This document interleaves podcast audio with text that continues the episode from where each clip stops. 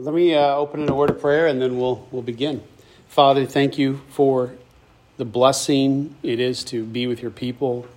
We thank you that it's a we can do this, that we have the freedoms to do it. We thank you for the reasons for it, that we gather because we know we need it. We need the fellowship of each other to encourage each other for the walk ahead of us this week. We need each other to be able to speak truth to each other we need to hear from you. We need to sing to you. We need these Sunday mornings. And we just praise you for the blessing that it is. It's a gift. We have brothers and sisters in Sudan and China and North Korea and elsewhere in this world who fight and die for this. And we just casually sip our coffees, God. But we this morning take a second to remember that this is a privilege and a blessing to do it here in freedom.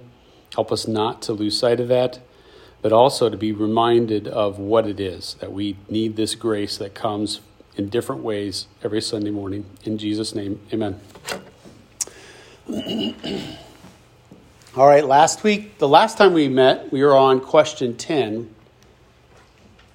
what does God require in the fourth and fifth commandments? And these are long paragraphs, so I'm not going to ask us to read these ones out loud.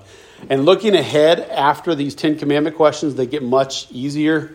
They're not full on paragraphs.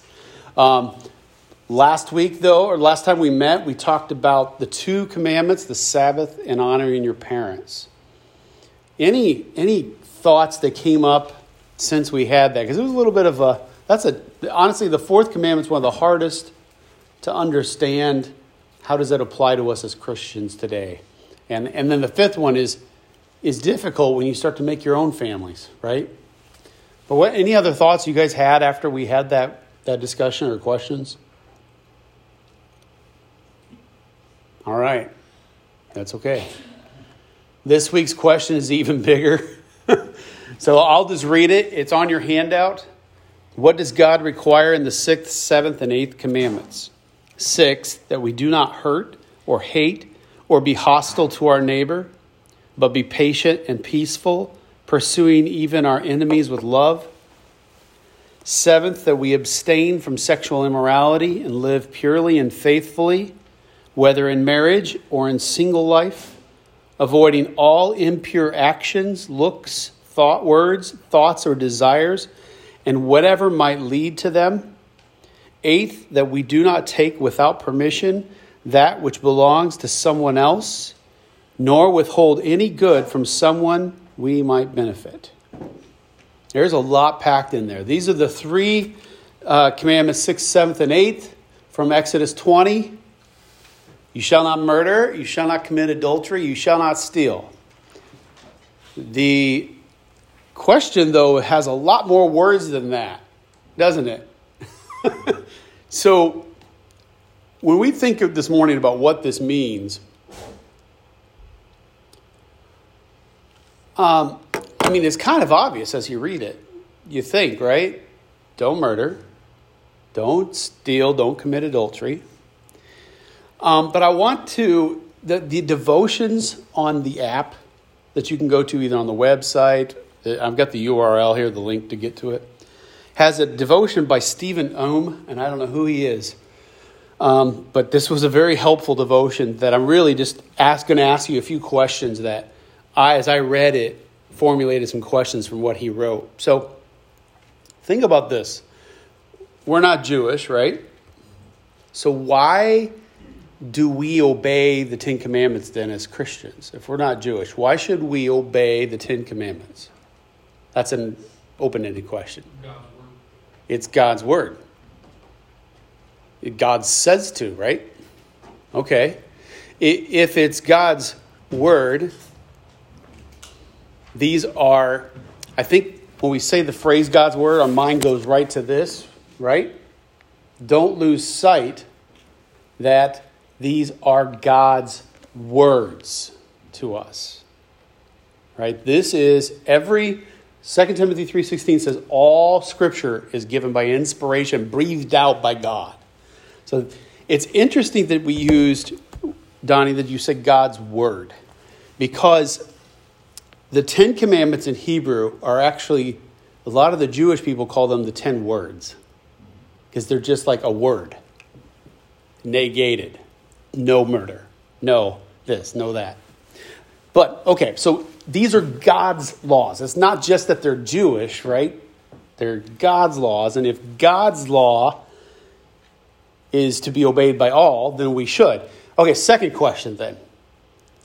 If we want to best understand God's law, God's word, where should we how should we find that out? How do we who do we know that best interprets what that set means to us? What'd you say? Read the Bible. What'd you say? God's word. God's word. Specifically, wouldn't it be nice if God Himself could explain what He means in those Ten Commandments? Thank you. He did. If you have a Bible, look at Matthew 5 with me. Because God, as the incarnate Son, we have a few more of those handouts if you guys want them, they're right there in the front row. In the Sermon on the Mount helps us understand that these 10 words are not simply just. How many of you, and, and kids, I'm not trying to pick on you, but I know I do this too.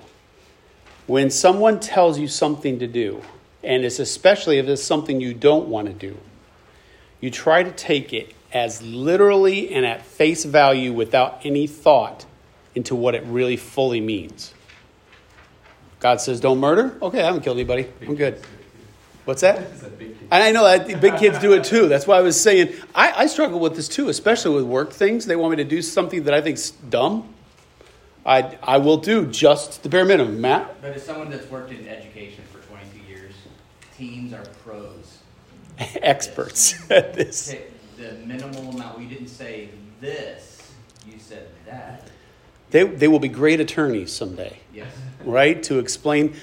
But the awesome thing is that God knows that. And that's, He sent His Son to say, you guys, come on. This is what it means. So let's look at what it means then.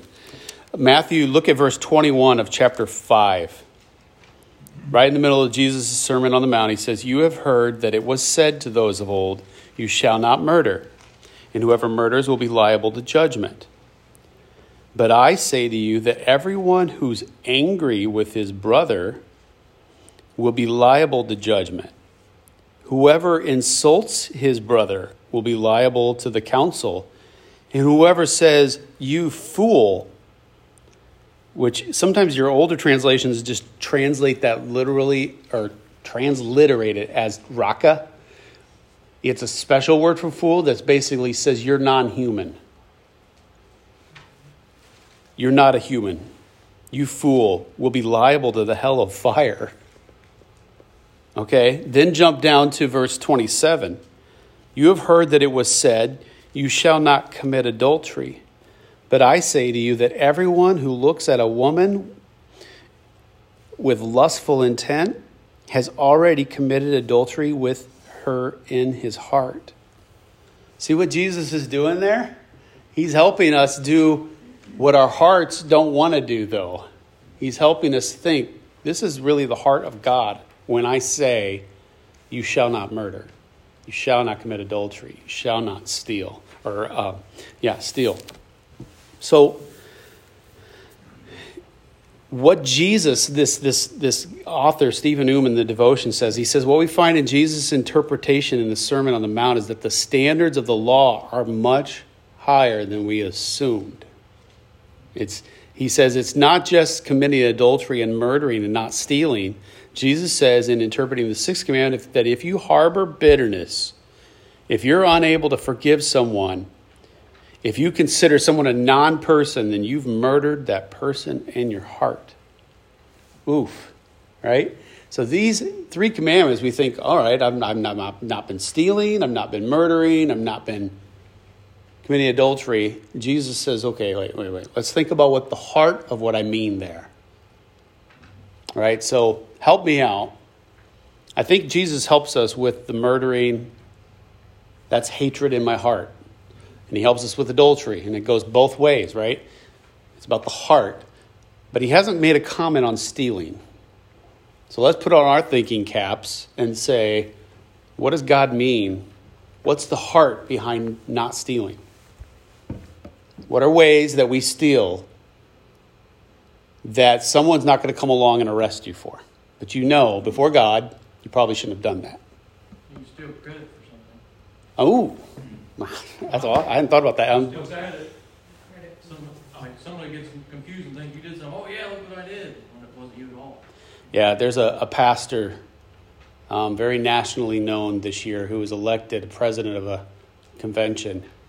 And then right after that, it was discovered that several years worth of his sermons have just been copies, some of them verbatim, and he didn't give any credit at all in preaching those. That's stealing, right? What else?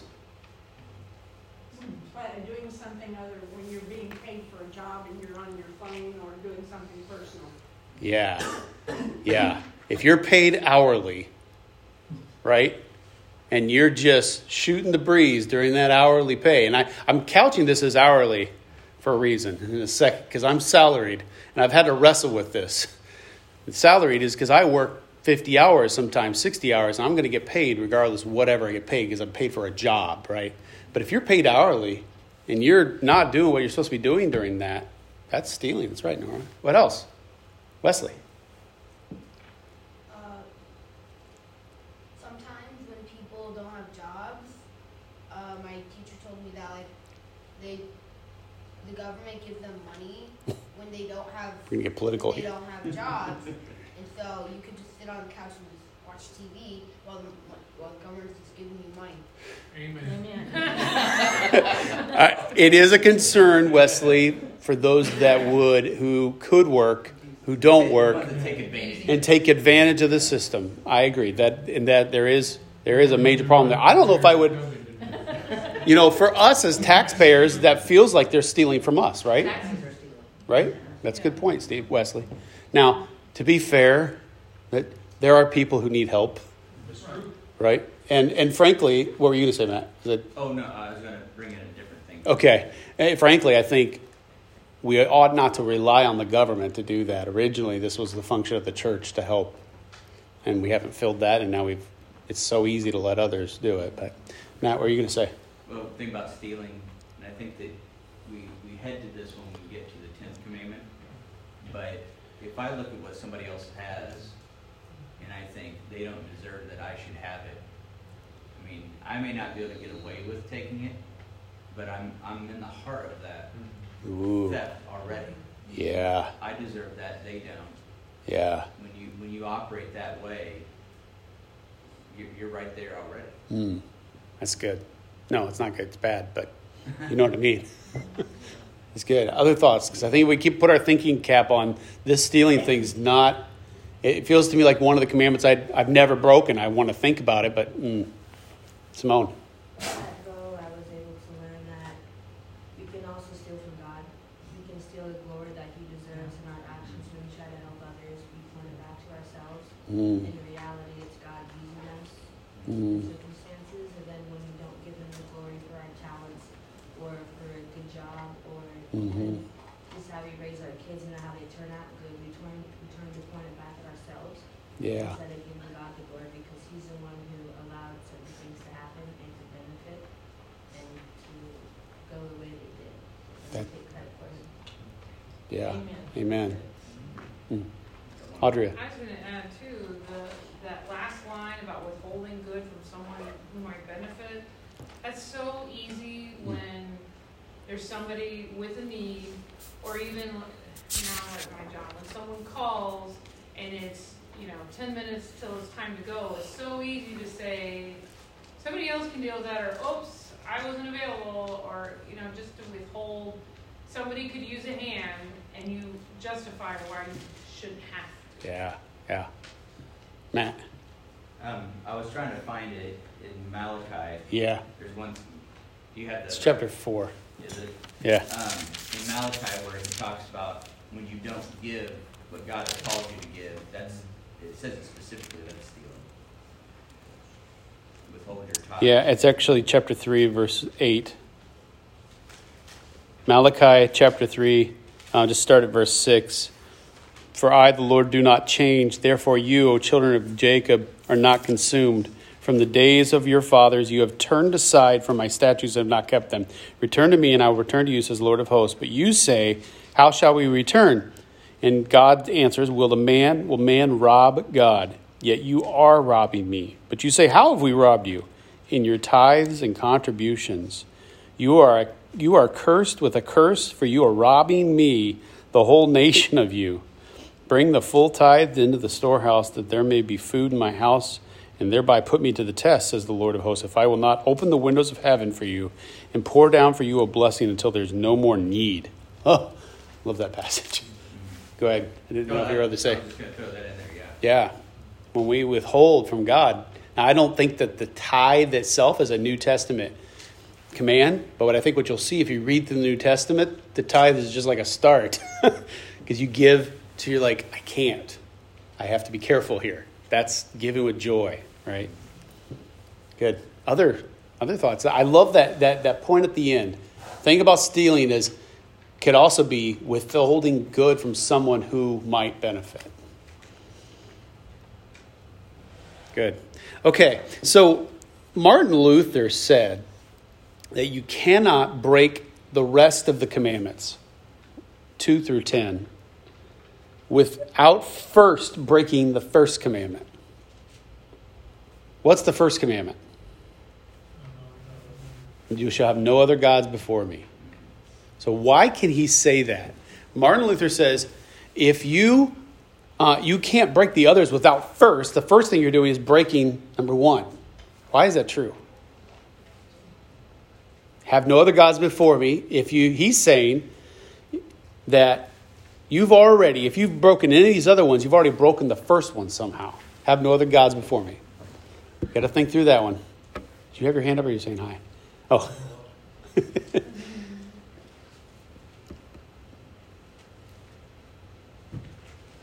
Chew on it. I'm not going to give the answer. okay, number one. That's number two. It's number one. There's one God. Yeah. There's one God. You'll have no other gods before me, right? Okay.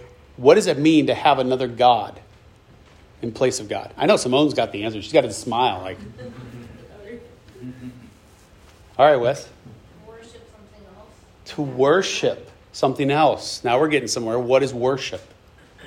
To give yourself up for it, really. Ooh, give yourself to something. Oh, she's bouncing. Give us some input because you've been, you've been studying this stuff. I bet. Yes.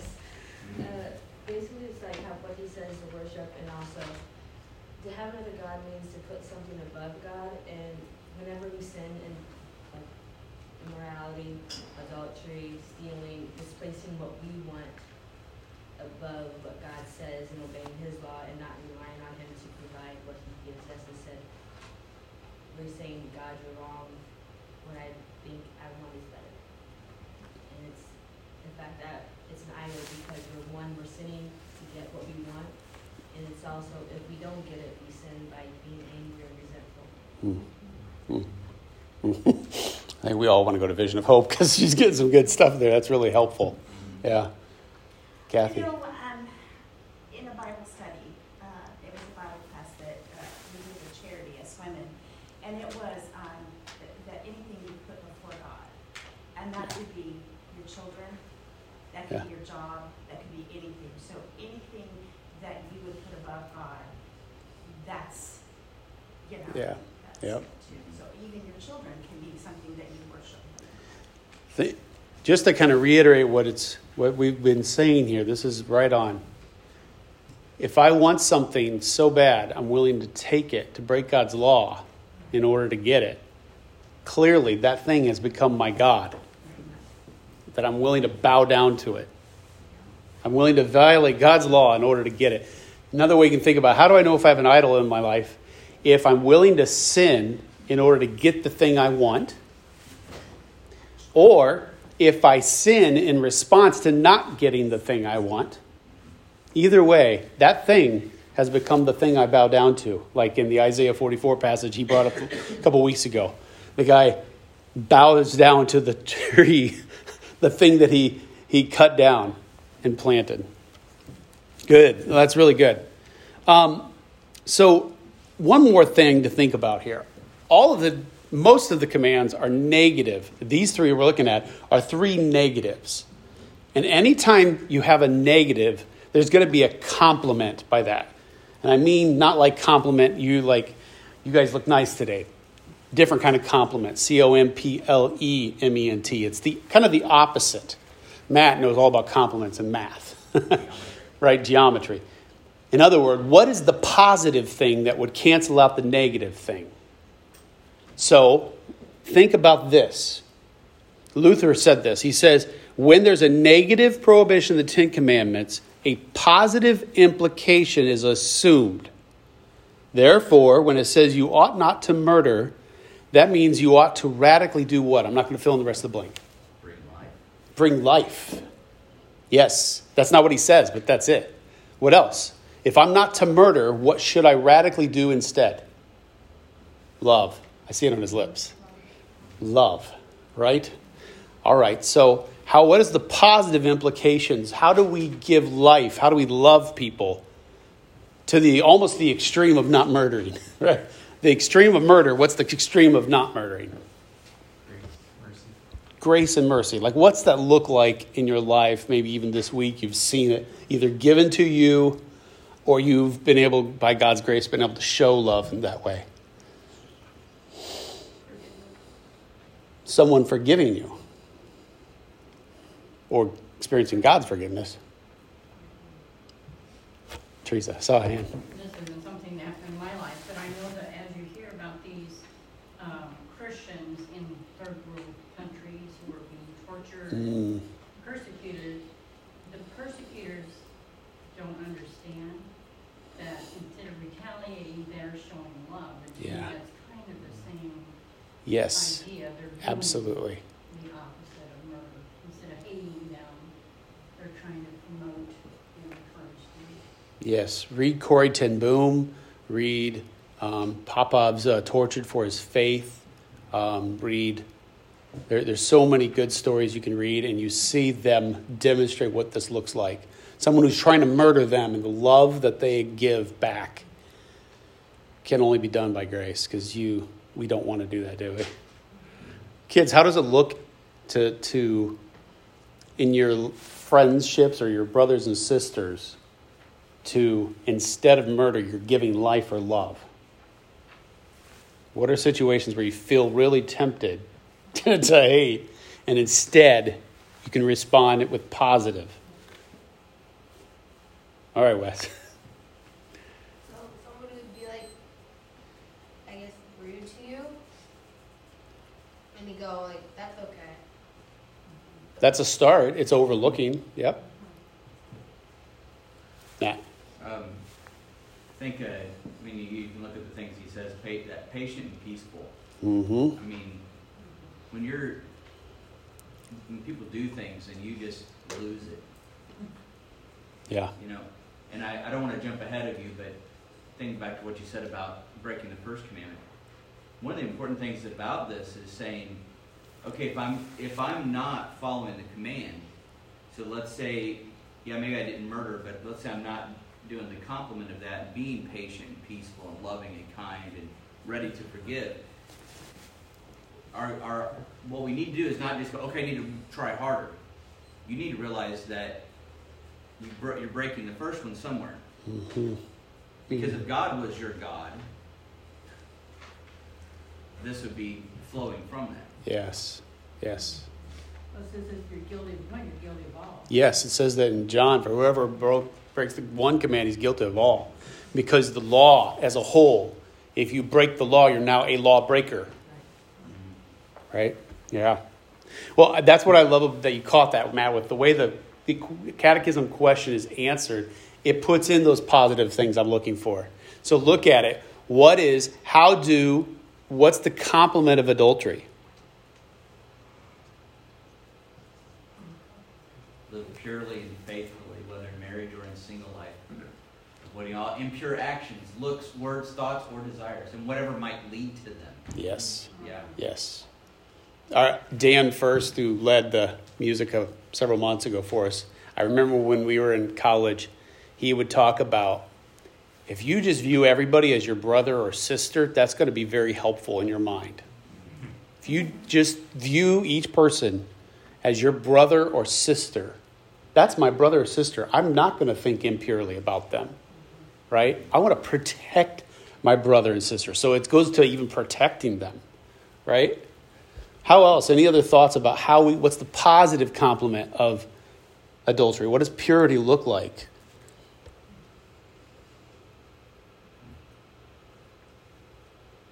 It's not, it's not, it goes beyond the legal and the heart. Mm-hmm.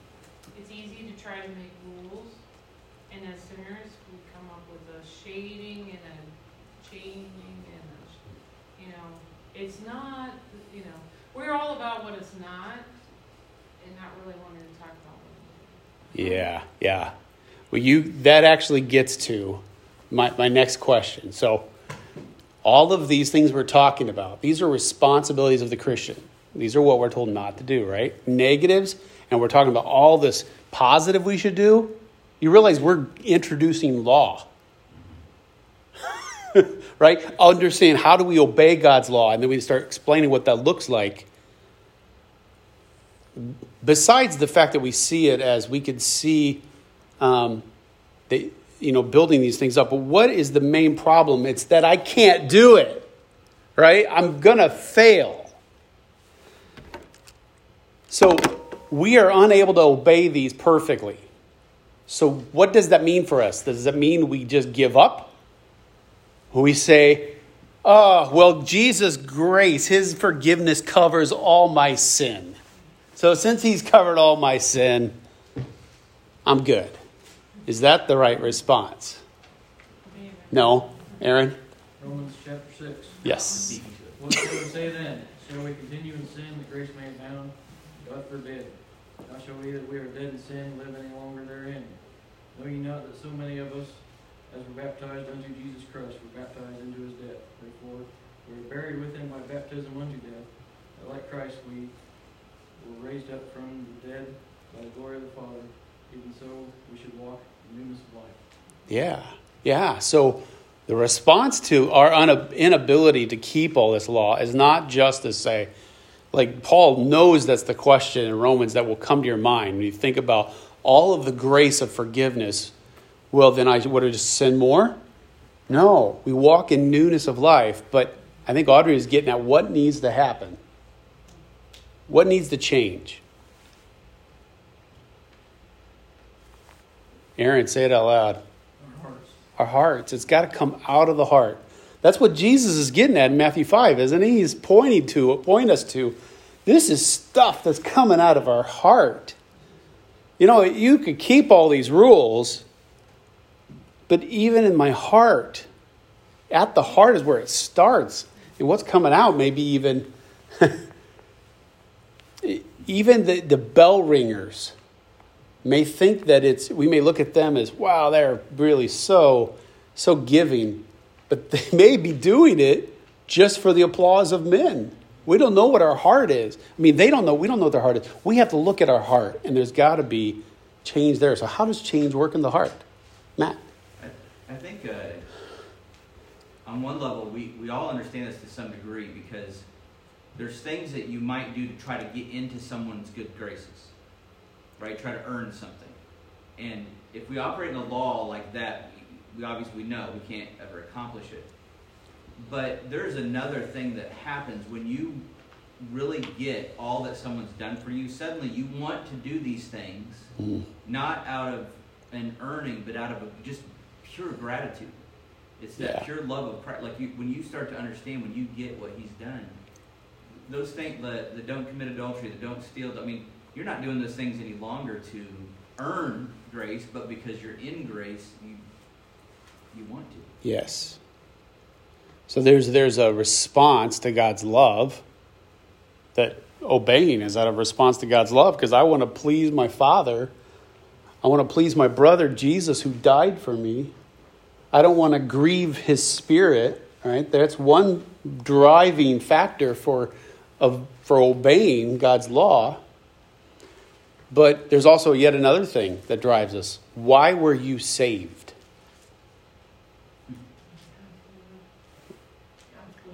For God's glory, and for God's glory for a purpose. For what purpose? Anybody know what Ephesians 2 says? And it's also in Titus 2.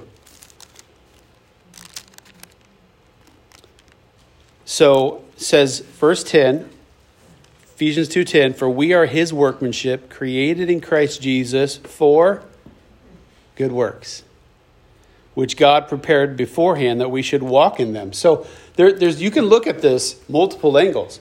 Like a response to God's death on the cross for you, taking everything you deserve, should result in just gratitude, right? It should drive me. But there's also realizing that, because we're, we're going to see times like that that's waning. I need to look at, well, this is, this is what I'm made to do too. I'm made to be one who gives life and loves. Any other thoughts as far as on this? If we're truly saved, we ought to have the power to, old things pass away, all things become new. We should have the power to put off and put Mhm. on the new man. Mhm. Old man gone, new man. We, so we're, we're able to do these things because of God. Yeah. In, in fact, the book of Ephesians set up that way. Like we like sometimes want to jump right to Ephesians 4:22 where it says put off these things, don't do these things, but be renewed.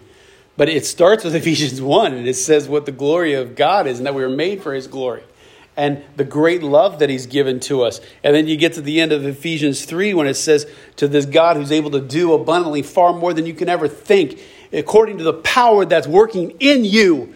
And then he gets to chapter 4 and says, okay, so what does that look like?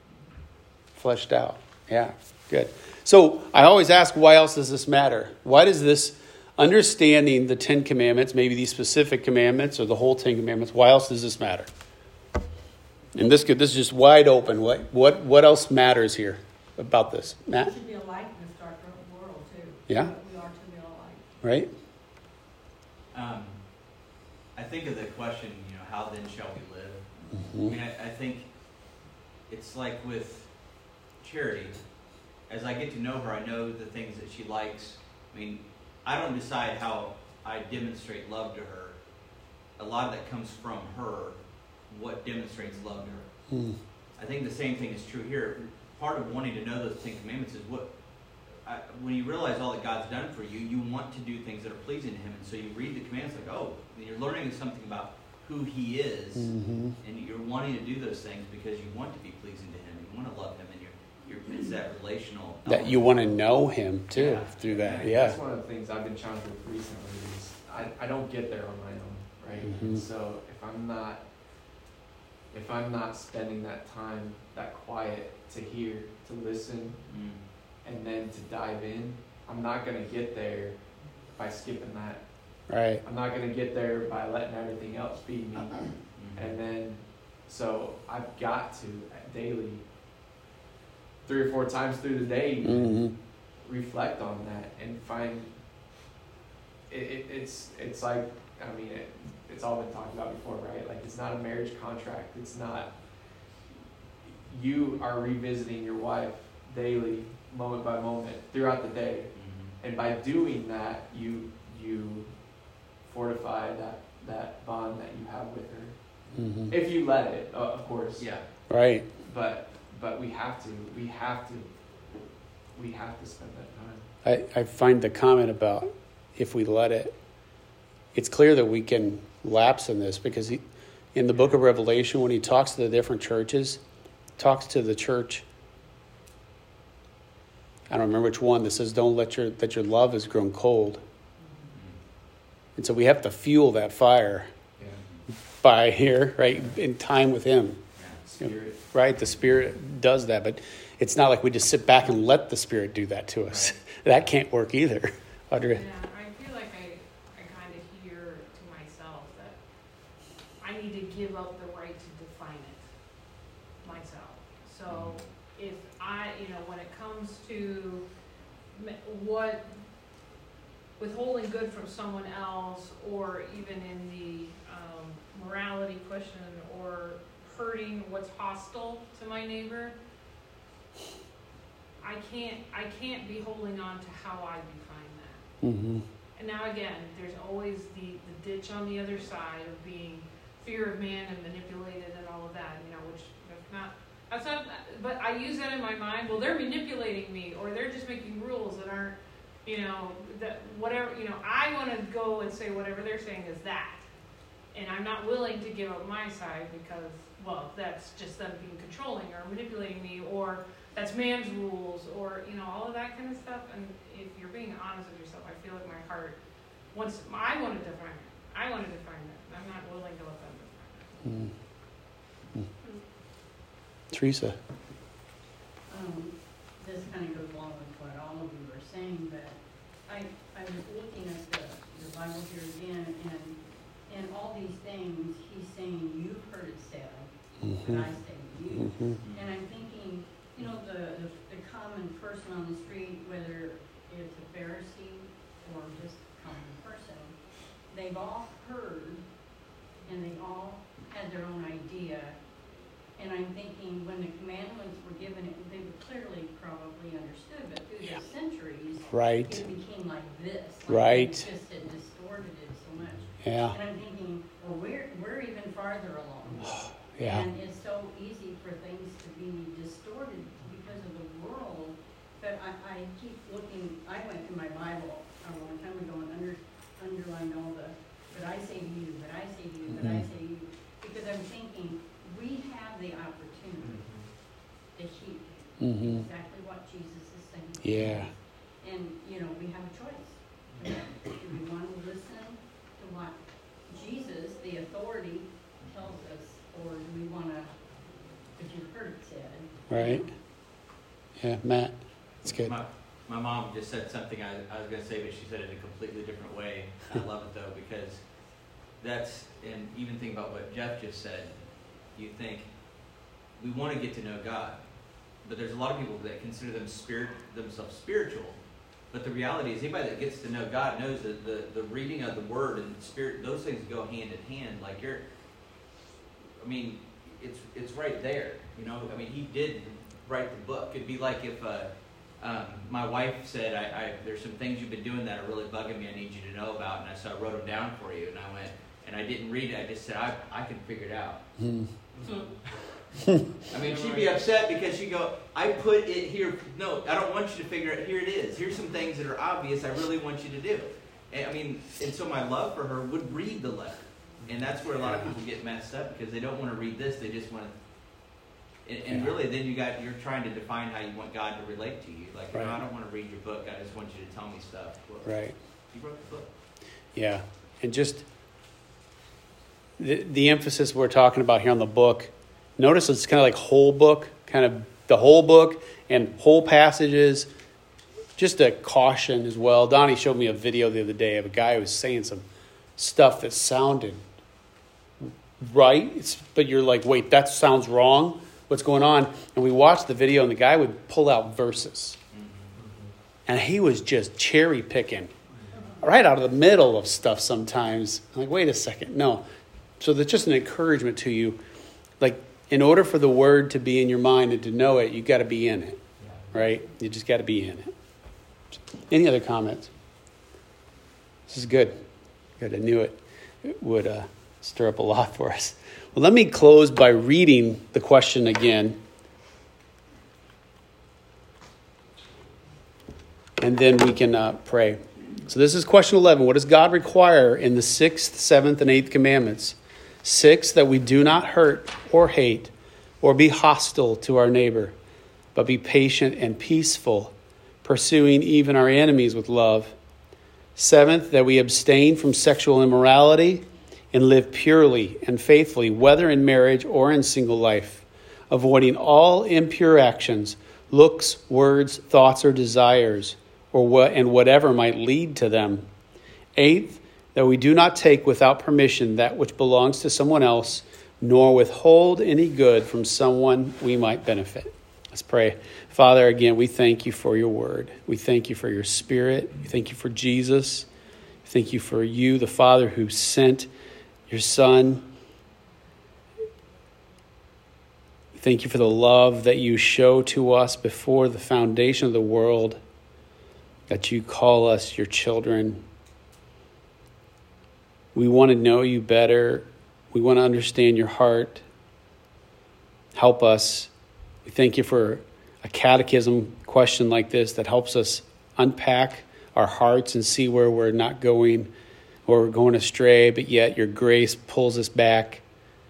You're so faithful to keep us on that path. We thank you that we um, can trust in you. Help us this morning as we um, go into our time of worshiping together that you would help us to do that, to see where we've put other idols before you, other gods above you, and that we would lean into you this morning. In Jesus' name, amen. If you haven't already gotten a bulletin, please grab one. There's some important information I'll talk about in the announcements later today.